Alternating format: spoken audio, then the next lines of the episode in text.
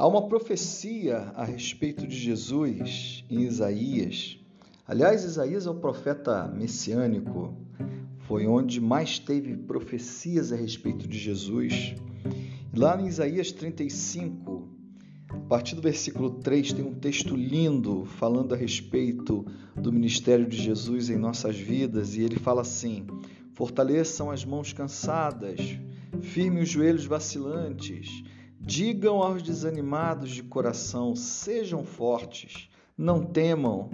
Se Deus virá, virá com vingança, com divina retribuição, virá para salvá-los.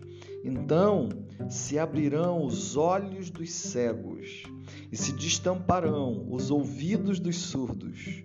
Então os coxos saltarão como servo, e, e a língua do mudo cantará de alegria.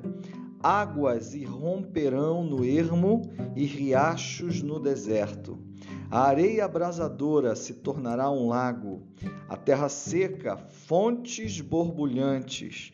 Nos antros onde outrora havia chacais, crescerão a relva, o junco e o papiro. E ali haverá uma grande estrada, um caminho que será chamado caminho de santidade. Os impuros não passarão por ele, servirá apenas aos que são do caminho. Os insensatos não o tomarão. É, e assim vai a, a profecia de Isaías. É interessante, Jesus no Novo Testamento ele se autoproclama o caminho. Ele diz: Eu sou o caminho, a verdade e a vida. Ninguém vem a mim, não, é, ninguém vem ao Pai a não ser por mim. E, e isso, na verdade, quando ele dizia, estava cumprindo aqui essa profecia, né? Uma profecia que dizia que o Senhor ia abrir um caminho no deserto. Aqui na minha Bíblia, o caminho de santidade vem em letra maiúscula, caminho, C de caminho com letra maiúscula e santidade S em letra maiúscula.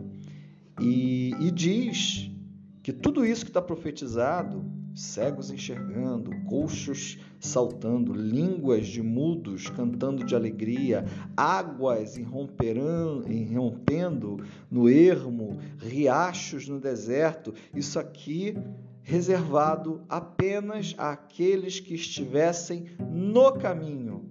E quem é o caminho? Jesus Cristo. Foi por isso que ele falou que aquele que cresce nele, do seu interior, fluiriam rios de água viva. Então, eu não sei se você está cansado, se você está com o seu joelho vacilante, é, mas a profecia manda te dizer: digam aos desanimados de coração, sejam fortes, não temam. Por quê? Porque se você está no caminho, é, é no meio do deserto que fluem rios de água viva. É no meio do deserto que abre-se um caminho diante de você, um caminho em que os milagres acontecem. Quando cegos enxergam, quando surdos ouvem, quando coxos saltam, quando mudos cantam e assim por diante. Qual é o milagre que você precisa de Deus hoje? Qual é o seu milagre que você precisa do Senhor hoje? Você já pediu ao caminho, ao Senhor Jesus?